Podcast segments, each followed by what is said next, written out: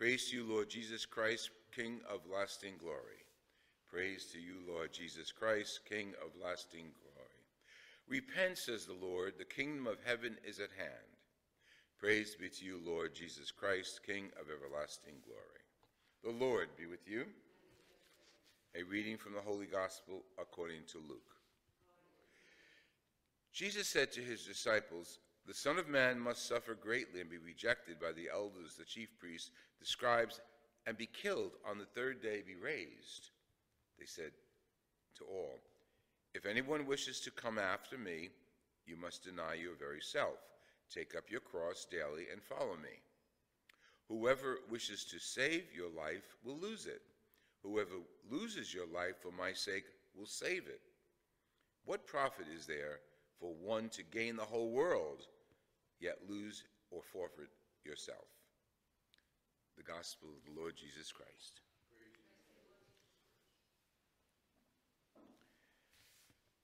That last quote from Jesus is probably a paraphrase of what the ambassador to Ukraine said to the ambassador of Russia last week at the UN. Um, there is no purgatory for people who kill violently in war. They go straight to hell. That's not me, that's the ambassador. But I think it certainly applies to this last line. What profit is there for one to gain the whole world and lose or forfeit himself? The world watches right now, and I don't want to make these homilies political, but th these are these are the facts of life in our world today. And when we see something in life that ref is reflected in the scriptures, I think it's our obligation to apply them. The idea of a homily is just that getting the scriptures and applying them for everyday life.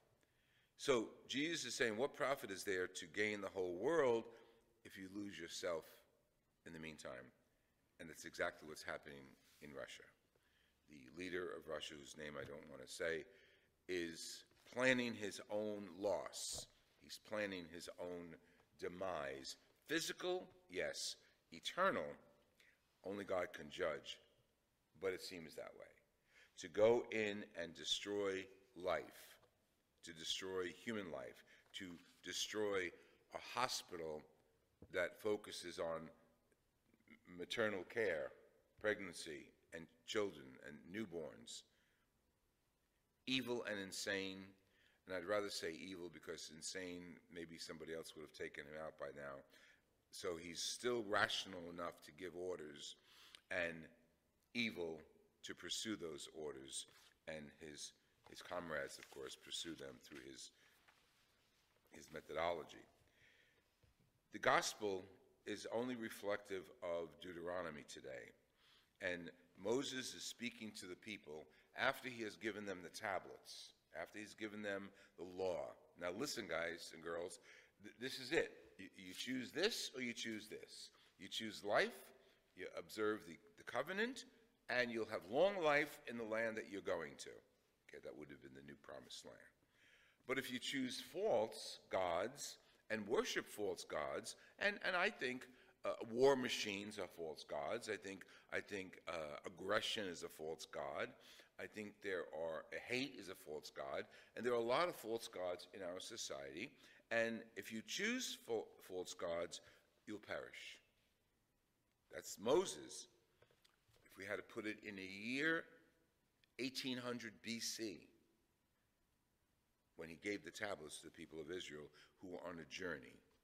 We're on a journey now. We're on a journey of Lent.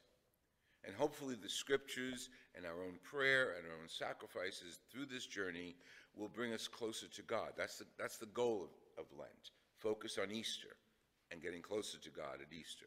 He's already risen. We know that. He's with us. We know that.